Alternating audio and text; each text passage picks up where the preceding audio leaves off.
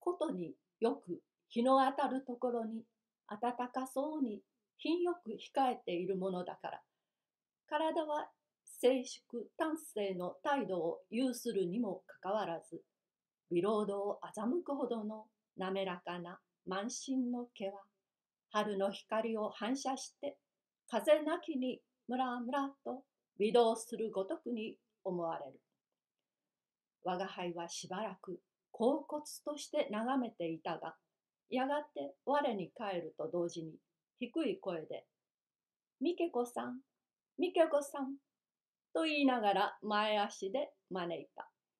ミケコは、あら、先生、と縁を降りる。赤い首輪につけた鈴がチャラチャラとなる。おや、正月になったら鈴までつけたな。どうもいいねだ。と感心している間に、我が輩のそばに来て、あら、先生、おめでとう。と、を左へ振る。我ら猫族間でお互いに挨拶をするときには、を棒のごとく立てて、それを左へぐるりと回すのである。町内で我が輩を先生と呼んでくれるのは、この三毛子ばかりである。我が輩は前回断った通り、まだ名はないのであるが、教師のうちにいるものだから、三毛子だけは尊敬して、先生、先生と言ってくれる。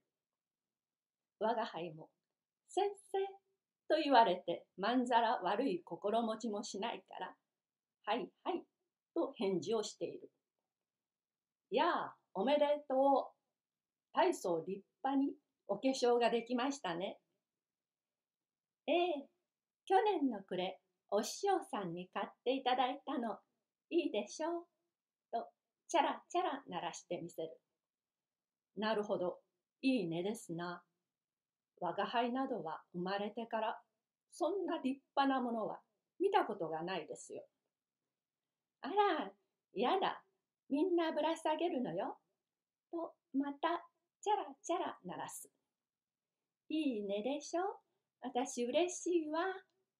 と、チャラチャラ、チャラチャラ、続けざまに鳴らす。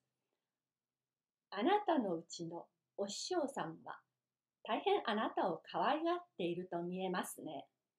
と、我が身に引く比べて、暗に金銭の意を漏らす。ミケコは無邪気なものである。ほんとよ。まるで自分の子供のようよ。と、あどけなく笑う。猫だって笑わないとは限らない。人間は自分より他の笑えるものがないように思っているのは間違いである。我が輩が笑うのは、鼻の穴を三角にして、喉仏を振動させて笑うのだから、人間にはわからぬはずである。一体あなたのとこのご主人は何ですか？あら、ご主人だって。妙なのね。お師匠さんだわ。利元金のお師匠さんよ。それは我が輩も知っていますがね、そのご身分は何なんです？いずれ昔は立派な方なんでしょうな。ええ。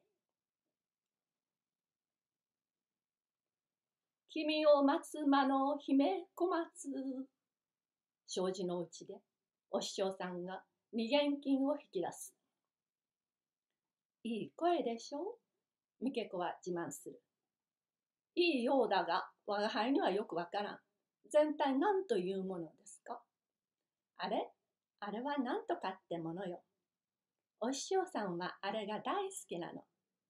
お師匠さんはあれで62よ。ずいぶん丈夫だわね。